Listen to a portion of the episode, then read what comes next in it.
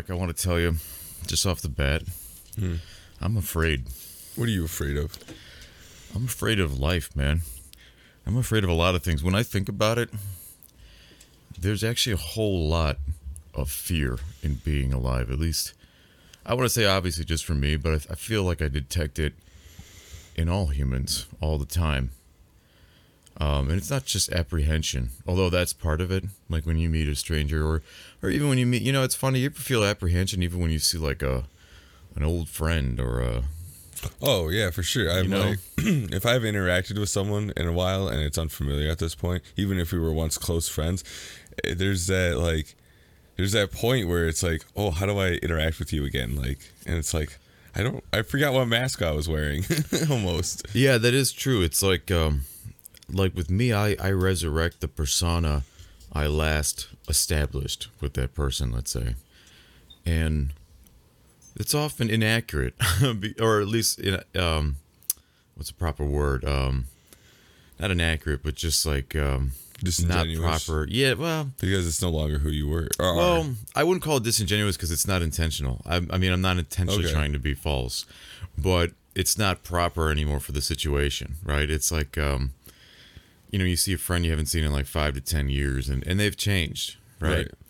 And it's funny at first when I when I apply that old persona that I used to have with them, and I notice that they're different. I feel at first like, um, like I haven't changed, even though I have. Yeah. you get that? You Yeah, understand what I mean? know what you mean. and that and then that th- so that's like a weird kind of small fear too is like oh you know is my friend gone is the is our bond gone you know and that, that goes for family members as well Yeah.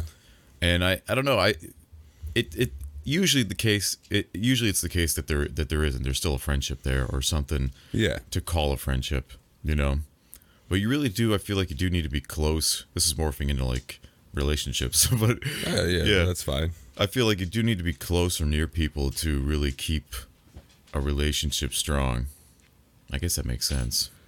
Yeah, there's like a, a minimal hours that you have to spend with someone to create different levels of friendship. What do you mean minimal hours? Like somebody measured this and Oh. decided. I don't remember what they are, but yeah, I've seen a couple videos on it before where it's like they've like talked, they've done studies on um, how often you must have uh, interactions and also how much of a quality that interaction has to be. So either you can have a bunch of like small qual- quality interactions, or you could have fewer um, high quality in- interactions, and that by quality it means. Um, the level of interaction. So like texting, right? Like that's a low quality interaction. Um, but I mean, if you text like all day, every day, you're gonna build a bond because eventually something uh, personal about you is gonna come out, and that's how you create bonds and how you trust and things like that. You know, that's interesting because it makes me think of like the internet in the early days. And I made, you know, friends online through chat rooms or through, you know, video game and sometimes video game chat rooms. And uh, I can think of uh, one or two of them that I actually got to meet, but it wasn't until like like a decade later. So you know, I've been gaming or talking with the you know with these guys, and you know we're we feel like friends, but it's funny because in my head I have an image of what they look like, and that was strange to me, especially with the um, the one guy Lawrence. Um, he passed away, but he was a much older man. I, I didn't realize it because like he was. I was when I first started gaming online. I think I was you know my late teens or something like that, right? Um, and um, and so we became fast friends and we gained for years. And then I never, I you know, we never asked each other like, "Hey, send a picture so I can see what you look like," or talk on the phone. I mean, we talked sometimes on like t- back then it was TeamSpeak, right, or Roger Wilco was called. And um, but other than that, he, he never sounded old or anything like that. So when I finally got to meet the guy, we like we, we met up for you know like a smoke and a drink, and the dude's in his seventies. Wow. yeah and I, I was just like wow I, I you know I, I never imagined it's funny and it was funny to me that it, i never asked i was you know like deep down i think it was curious but i never actually like came out but ever since then now i'm curious about people i meet online like you know i've got to know like more details about them Do you feel like that's a oh? So you feel like you, now that you um you've had that experience, you you you ask for more details. Yes, yeah. Okay. Just nat it comes out naturally now. It's like, oh, you know, you start talking because now back then chat was actually text chat. That's what made me think of it. Right. So like most of our conversations were through text. So when that when you do that, if you've never spoken to the person or seen them, your brain just has to, for sanity's sake, Yeah, you know, it creates some kind it creates, it draws someone for you. Yeah. So I thought, you know, I don't know. That was just an interesting, interesting observation. I thought. Yeah, no, I was gonna say I, I wonder if it's like a, a male female thing because like I feel like whenever I find out, say like uh, one of my friends had like a baby or something, and my mom's all always she always asks me like, well, what's the height and weight? What's the when was it born? What's the time? All this other like Yeah. like small detail stuff. I'm like, yeah. I'm like I don't know, man. I like it's a it's a happy boy, you know, you know. Yeah, it's alive. It's alive and it's a boy. That's all. That's, that's the most I needed. It's it's screaming, so it wants life. I don't remember the name, but you know Yeah. it's okay. At what, what at what point do you, does the does a child's name matter to you? You know what I mean? Like, what, what at what point does a person's name matter to me? Yeah, that's a- that's a better long, question, Because yeah. it takes a long time for me to actually remember someone's name. I hate that. I I really do bristle at that because I've I feel like I've ruined possible relationships with certain you know with people over the years because I was just terrible at remembering their name, you know, and it just I don't know I don't get that. yeah, especially if you only see them like once every like or like twice a month or something like that. If it's like like kind of like sparse, it's like. Oh yeah, you're. uh Oh, I don't know your name. it's like, uh, now you feel weird about That's asking forgivable. Like if, if like actual time passes like a month, that's I, I'm talking about people I would see like every week, like once a week, and I would forget I would just totally forget their name. And it's naturally chauvinistic. Like it's it's much worse with women Oh, than it is with men. Yeah. And I don't- Really? I don't, choose that. It just That's so weird because I'm the opposite. I'm like I would I I learn female names quicker than I learn male names, mostly because I'm usually you know interested in the girl. Oh, they're gonna say because most of them are around women, well, that's but they're around me. that's also true. There's Yeah. there's more women in in my surroundings than than men at this point. But It's all right, you know. It's just a thing. It's one, neither good nor bad. But you do you notice that like uh, even just over what we've been talking about so far, there's like little fears behind the scenes in everything that we do. You know, we sort of just always live in like a like a a manageable amount of fear. I guess you could call it stress, but part it, there's stress is more of like the soup of what you know of of Yeah, and but- fear is like an ingredient. Yeah, but I feel like that's how you know you're doing something right if you have a little bit of fear, because that means you have something to lose. So if you have something to lose, you're, Yeah. you're risking it for a purpose. That's true. You can't have dignity without fear. If you, if you don't fear anything, where's your dignity, or where's your honor, for that matter? Yeah. You know, I think that's you know you often hear the uh, it's said um, that psychopaths, for example, have no emotions. I don't really think that's totally true. I think uh, because not that I've dealt with a lot of psychopaths, I'm sure there's plenty that don't have emotions. But like when I watched the Iceman tapes, right? Like that professional like mobster that was a mm. you know a killer, a hitman um, he got very emotional quite often. I mean, mostly it was anger, but I mean that's a strong mm. emotion. So you can't tell me that he's a psychopath and he has no emotions, and yet all he's displaying half the time, or more than half the time, is anger, right? So really, I think what he, what he, to me, when I was watching his interviews, was that he lacked honor.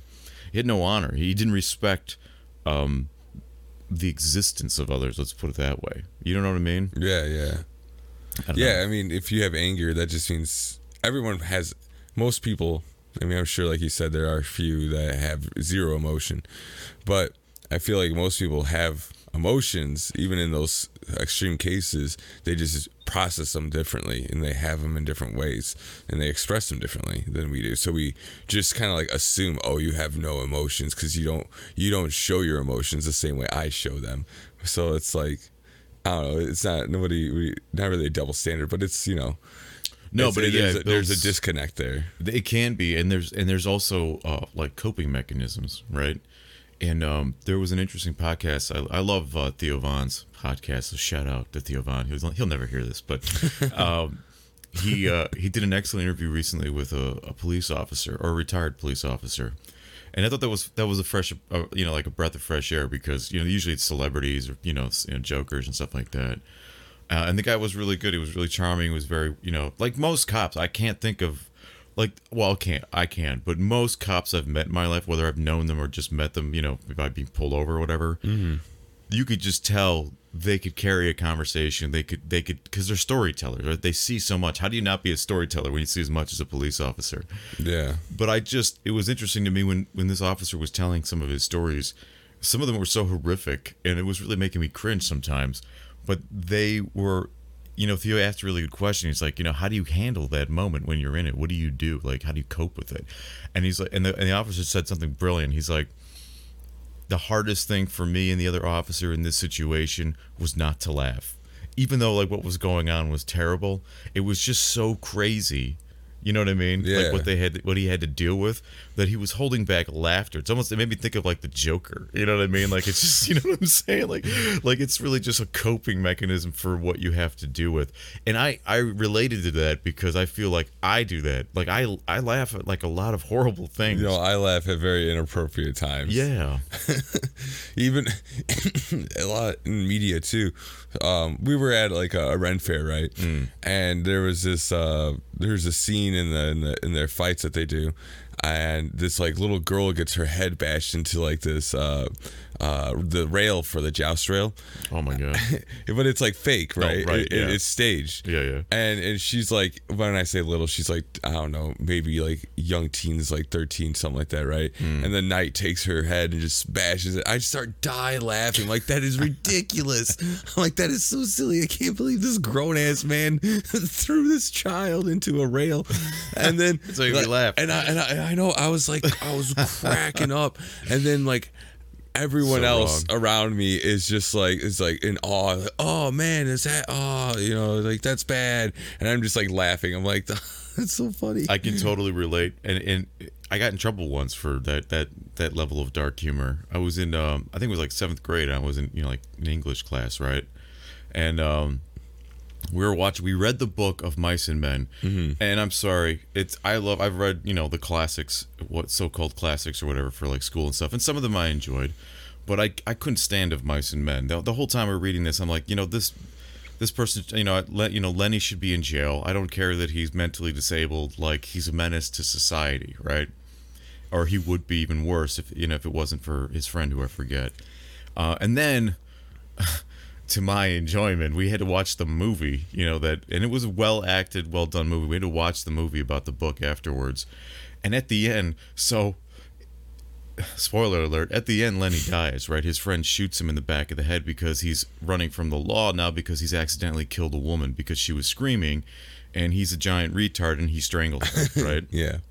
And um so his friend puts him out of his misery because he just knows there's no hope. He's not going to survive in jail whatever. It'll just it'll just destroy him whatever but when I read the book, that scene was actually pretty sad in my mind because I, I wrote it differently, right? I directed it differently. When I watched the movie, it just something about how the that that that scene was carried out. I just burst into laughter, and in the and I and that was in the middle of a dead silent classroom of of kids that were like half to tears, and some were, right? And I just you know I just ah, like I just burst out laughing, and I got the dirt man. I got the dirtiest looks from like the other kids in the classroom. Like they just wanted to kill. They wanted me dead. I could just see it in their eyes. Like they were so mad at me for being that insensitive, and the teacher was too. So she sent me to the principal's office, and I got detention for laughing at the at the conclusion to of Man, mice and how did your parents react to that I don't think told- I've ever told them that I got in detention all the time. So they're just like, Oh. ah, well, whatever you did, you deserved it, you know. because I drove them nuts. So, and you know, and my parents, both my mother and my father, my father worked 16 hours a day. My mother worked, you know, 12, 14, 16 hours a day, and that's like with commuting and everything. So we, you know, we saw them on, you know, here and there. It's like the Nightingale, you know, in the in the night we, we met as we passed, you know. So That's so silly though, because different people process emotions, you know, in different ways. And I'm, if someone laughs, that how, why why are you gonna punish some someone for laughing? Like that's such a weird.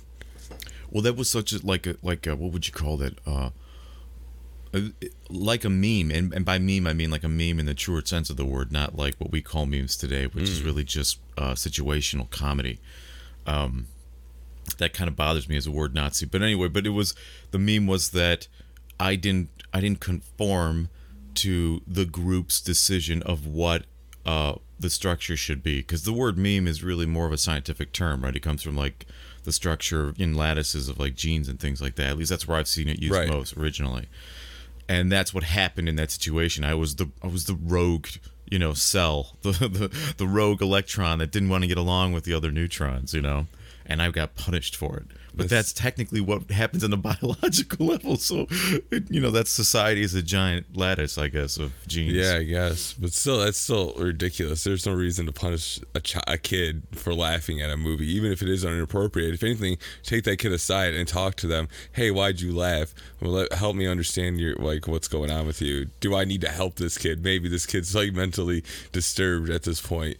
You know, like maybe they need real help. You know. Well, I re- I do remember the uh, so you know this was not high enough on the criminal scale for the principal, so I got the assistant principal right, whose job I would never want because that was usually the assistant principal is usually the one. You know, in my growing up years of school was they're the one that deal with all the bullshit from the kids because the principal's like, here it's yours. God, I would never want that job. But he asked me, he's like, "Why did you laugh?" He's like, "Well, what?" Ha-? He's like, "I don't get it." He's like, "You just laughed." I'm like, "Yeah, that's all I did was laugh." I was still laughing when he asked me. He's like, "Why was it so funny?" I'm like, "I don't know." and I wasn't like traumatizing, you know what I mean? But it was just an example of what we what you were talking about. But I remember him just shaking head, shaking his head, and like writing up the thing, like the note to take back to my teacher, and, and he was just like, "This." I could, the expression I got from him was like, "This is such a waste of my time. Like, why is this kid here?" and I was like, "I feel the same way." like who'd you hurt? Yeah. Like really. Yeah, it still makes me. You know what? I and I take that back. I don't think it was seventh grade. It was actually freshman year of high school. Yeah, because there was no detention in seventh grade. I was I mixed up my my hmm. memory there. But okay. yeah, it was freshman year in high school. And I remember my friend Nathan was sitting next to me, and he was the only one laughing. He was laughing at me. He- and he was trying to hold it back, and he's just like, "You're stupid," and he's just like, you know, fighting to laugh. But he was he was laughing at me that I was laughing, Right. Because he just knew he knew me, you know. But uh, anyway, um, no, yeah, it. We, I feel like we've talked about different types of fears in life before, but fear's a really interesting subject to me because it's it's like an alarm, right? It's like this thing inside you, and you. I feel as men, I'm sure women do too, but maybe they look at it a little differently. But as men, why why does our perception of it sort of start as like this idea that it's a weakness that we carry with us, like to have fear of anything is a weakness. Well, I think it's it's seen as a weakness because when it, fear's talked about, it's also talked about holding you back as well and stopping Mm. you from doing what you need to do to save someone, to save yourself, to save you know, to save your family, Progress to- in life. Yeah, to do anything. You they always talk about being paralyzed by fear, right? So I think that's where it comes from, in that that idea of it being weak. But I don't think fear itself is weak because I mean it's really all it is is sending an, an adrenaline so you can do whatever you need to do. I mean that's that's the purpose, right? So what I think the the, the what's bad about fear is if you let it stop you from doing something, that's when it's a problem. You should never let fear stop you from doing what you need to do or want to do even, right?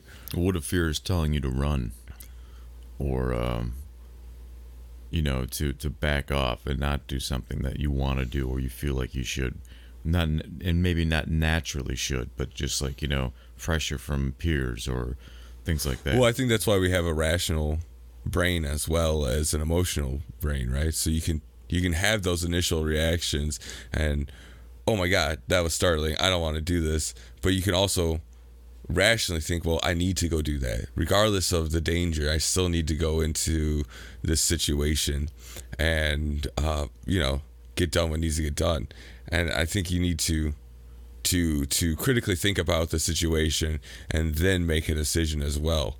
And then just you know help control your breathing lower your heart rate and stuff until you make your decision if you have time you know. There's a lot of things that are split second like your fight and flight response right? Well, what has more power in in your life, uh, your emotional response or your rational response?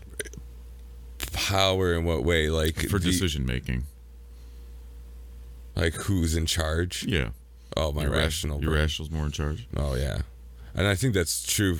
It, uh, that's what I hear is true for most men, and opposite for most women. I think that's just. I'm not sure if that's accurate. I would say, but, but I, I, mean, I want to say yes to that. Yeah, I want. I feel like feel they- like it's accurate. I feel like women just take their emotions into account more than most men, men do. Well, you know, it's interesting because I find that the rational Marco is in charge when I have responsibilities. Like always, he's in charge. Like you know, if I'm at a job or something, um, I, I never, I never have to worry. I don't even think about it. It's just naturally that way. I don't have to worry about my emotions for like 99% of the time. Let's say affecting what I'm doing. Right.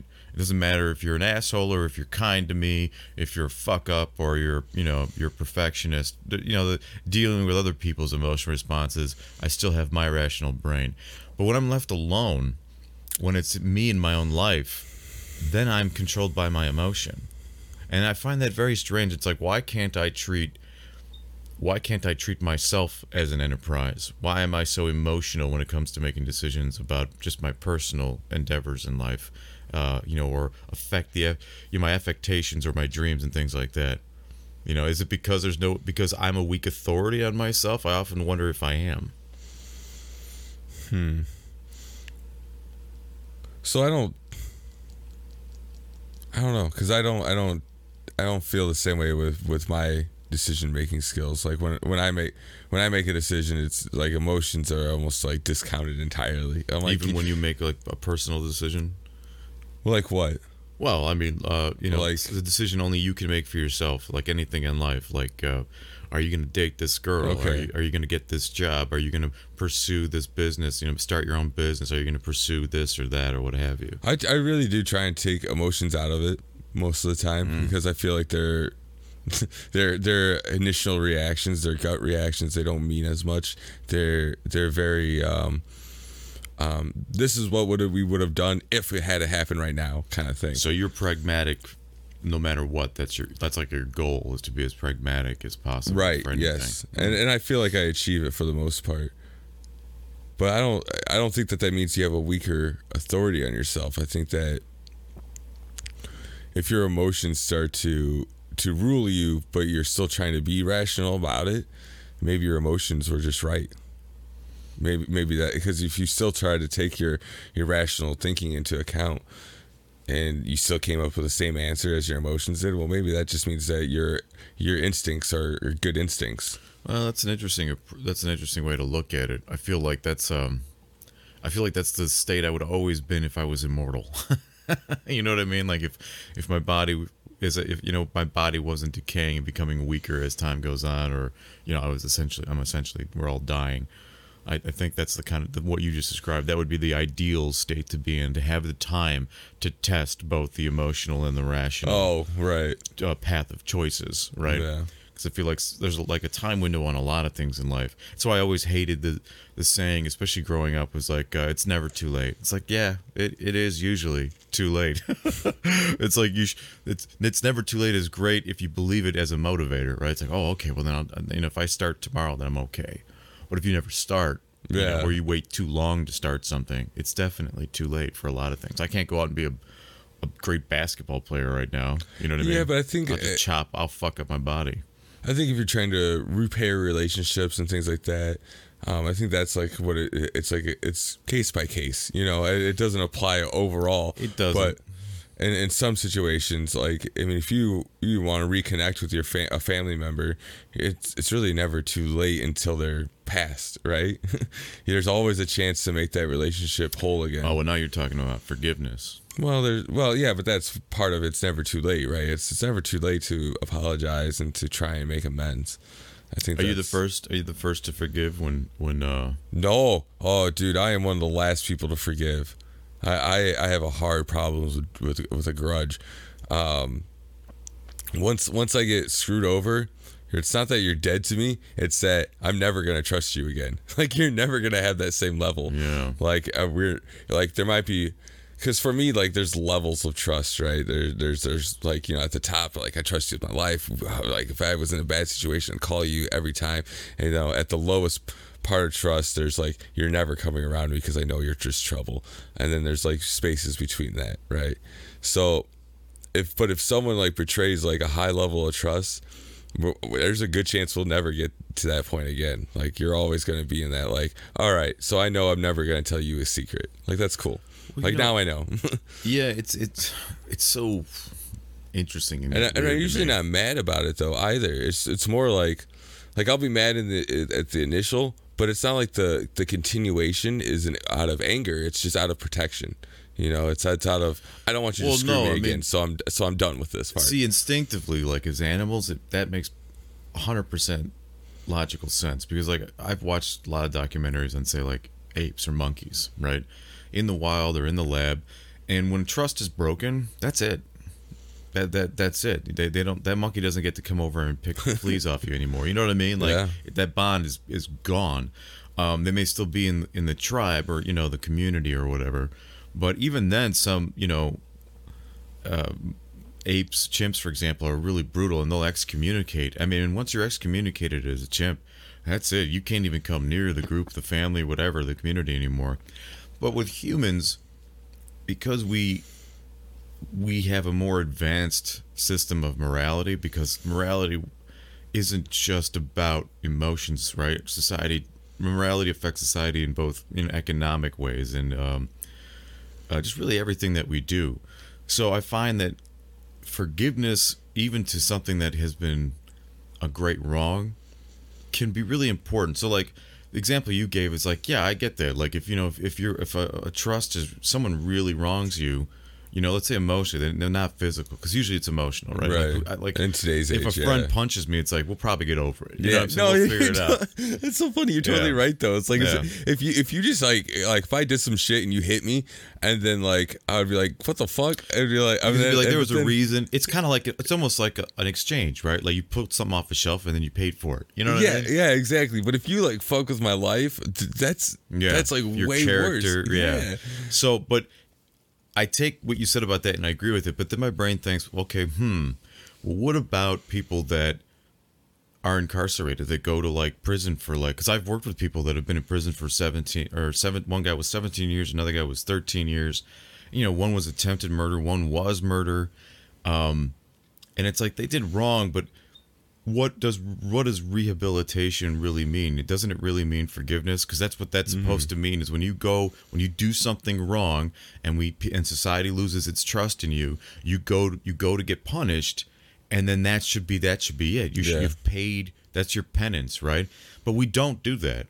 Most of the time, we don't do that. I mean, I find myself doing it, but I'm not like a saint and it's kind of like situational but most i feel like if you've gone to prison society judges you forever right Well, especially like job wise too, it's almost impossible to get a job as even if you have anything on your record, like like domestic violence or anything like that. If you just have like, and you didn't go to jail for it either, like you just like you know you paid your fine or whatever you did, however that works out. But like if you you get still, it's hard for those people to get a job. well how about this i read a story about a guy who um, went to prison he's convicted for rape and murder okay and he, he was really young he was still in his like late teens when he did it so when he got out i think he was like 45 or something like that right now he spent his whole life in jail somehow this man turned it around. He he he got married. He had children. He was presumed, and the, the story goes he was a he was a great father. You know, he, he uh you know he, he taught like um you know little league and stuff for his kids, and he had you know he had two kids on top of that, and a, and a dog, and it was like you know the typical American dream like family, right? Now, presumably they didn't address it in the article, and I wish they had, but presumably his wife, not his kids probably, but at least his wife knew about his past. Right. So that's interesting to me that she forgave him for for society, right? Through her, through his union with that woman, we're the, at least Yeah, through yeah. that story, we're able to yeah, accept him. But he did something heinous, right? I mean, that is oh, um, to me that's the only thing worse than that, really, for me is like pedophilia or something, you know. And I and I, I the reason why that, that rumbles in my head it's because it, it I wonder if it can teach me to forgive and if that level of forgiveness is good right? Because that's what religion religion teaches you that right? Like especially i grew up with like orthodox christianity and that's like the if i could pick one lesson that was drilled home over and over and over again was forgiveness. Yeah, forgive you're- those that trespass against you. You know no matter how no matter how vain or um uh, not vain but um how you know terrible how vehement their their their crime was against you you must learn to forgive them. And it, i have to admit like it sits with me it does sit with me as as being a, a really good positive thing. If i had to pick the best thing about religion i think it would be the uh the the moral of forgiveness. Yeah, yeah, and they're so accepting too in most cases of like you know any church. Um, they just want they just want you in. They want you in their club. yeah, I mean, um, but I, when it comes to like criminals, I mean, I I don't judge them any harsher. I don't think. Well, actually, I probably would. I would probably like give them like uh, I would I would already be more standoffish if I knew someone was a criminal, like had been tried and like convicted and all that stuff. Mm. Just be, I would just be apprehensive is all I mean really. I'd be like, sure. all right, uh, is it okay? But I wouldn't like you know just write them right off. You know, I would I would I would wait for them to wrong me somehow, right? Until I like, yeah, that's true. I, I I find them the same way. You, you really have to wrong me personally. Like I don't like judging people through others. That's why, like, I know I have some family members, even uh, one or two close friends that are, you know, they don't like it that I'm just not automatically on their side about hating someone, for example. Yeah. You know, like an ex or something. It's like, well, dude, you know, I can't. We don't have brain transfer yet. Like until you give me those memories and it upsets me, then I feel like I've been hurt. Then I I can't agree with you. Right. You know. Yeah. No. It's it, it's really interesting, and I think that. Um, well, you know, I've been thinking a lot about, um, I guess, forgiveness lately. I've been um, seeking spirituality. Uh, you know, I go through like these phases of like a, a, desire for more spirituality in my life. And when I say spirituality, I don't, I don't really mean anything metaphysical because I don't believe in metaphysical. You know, because I'm just a hard evidence kind of person. But what I mean is like a connection to the world and the universe, like to just what's around me, right? That to me is what really spirituality is. It's like your connection to what is what is existence. You know what I mean? And what do you what do you mean by strengthening that connection? Like feeling like you belong or what? Well, yeah, I mean, here's the thing. So like I get there's a there's a really good argument I've heard people make about um, leaving religion or becoming an atheist, right, or an, or even an agnostic um, is that you lose you lose your spirituality, and I, I I understand that. I think that is very true. It's like um, one thing I I really disagree, even though like I, I consider myself an atheist or agnostic. I really disagree with like atheist speakers who just want to rip you out of that existence. They just want they want you to just come right out of. They're just going to shit all over religion. They're going to say you know only the bad things about it. They're not going to give it any credit, and they just want you to just you know not want not walk but run away from whatever it is that your religion is, right? You know, and it's usually it's one of the you know the major three Christianities, right? That's usually ones under attack. yeah. Because I mean, who attacks Buddhism, right? I mean, it's like ah, they're, all right. You know what I mean? Yeah, they kind of right. get past, but um but especially if you're like Muslim or you know Orthodox or Catholic or Jewish, they get attacked a lot. But the mistake that these speakers, these atheists make, and they're usually really intelligent people, is that they offer nothing in exchange. They only offer the cold logic of science and the universe. And there is beauty and poetry to find in that, but it's it's definitely it's definitely a new journey. And, and if you don't have guidance, which is what religion provides, it, it provides a guidance towards spirituality, right? It might be woo woo, it might be totally over the top, and some people are cool with that. Some people even find it fun. I get that as well. And I think that's a mistake. That's a big mistake to uh, I, I, even believe my conspiracy is that we, we, suffer from that now i think a lot of i think the country has become in the united states has become more secular in like the last 20 years from my view of it through media let's say um, and I think it's actually hurting us. I, I really, I, I deep down, even as an atheist, I selfishly believe that more religious people make a better society or can than a secular one because the secular ones seem like they're just always well it's like the in, the emotional versus the machine right? You yeah. know? it's like if you have no emotion then you just do and you only doing the ho- the hard cold logic. Yeah. Then it's like it, it it's not um it's not compassionate, right? It's not. It, it doesn't it doesn't have any sense of like okay, if this happened to me, how would I feel, kind of thing. Like, what would I want to right. do? How yeah, do how is, do, how do we, compassion yeah, in that? Yeah. yeah. that's a good question. Where is yeah, where is compassion in nature? There there isn't any, and it's like that's a that's a pretty scary notion. You know what I mean? Like that that that I can well, see why there's compassion in nature in the sense of like other animals treating other them the, the people or things uh, other treating sorry animals treating other animals as like um ways to to help them out, right? So like if you see a, a, a monkey will help another monkey out with a banana, right? They'll share, they'll exchange, they'll like help them heal from a major injury, things like that. So like they'll they'll and by help I mean like they'll they'll be able to not Comfort them, Yeah. be near them for safety. yeah, things like that. Yeah. Yeah. They they don't like just like discard the ones that have been injured and things like that because they're still going to be useful in the in the future. It's just that right now they're they're damaged. You know, Mm-hmm, you just gotta wait, and eventually they'll be better. But Maybe that's yeah. talking about like um taking religion away and then not offering anything in replace of it that's kind of like what Frederick, Frederick Nietzsche talks about Mm-hmm. right and God is dead and we killed him right and then like uh, politics and things like that become the new religion Yeah. because they've become the new um, driving factors in your life and then he goes on to say how they're like the guidance aspect and things like that too and how we won't have any morality in that sense because there will be Yeah, no no fear. How do you have morality if you don't have any fear?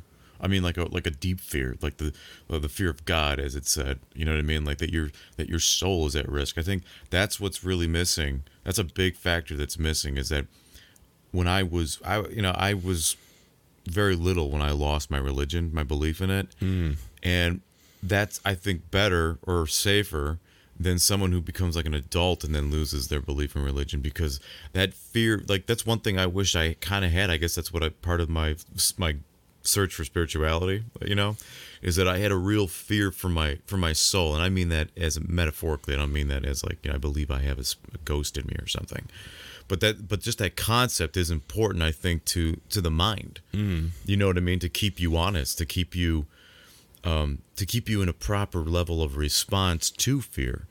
You know, even though that one's kind of generated, I guess. Yeah, but I don't. I, I don't think you need the like the fear of what will happen to you in an afterlife to be able to be a good person. I mean, I think there's plenty of people who don't necessarily believe or know what's oh no, no, going to no! happen. I agree, Them. but what I mean is like that same level of fear is useful and important to um, the structure of a moral, like a, a truly moral. Oh, yeah, I. I guess it's useful, but I don't think it's the only path.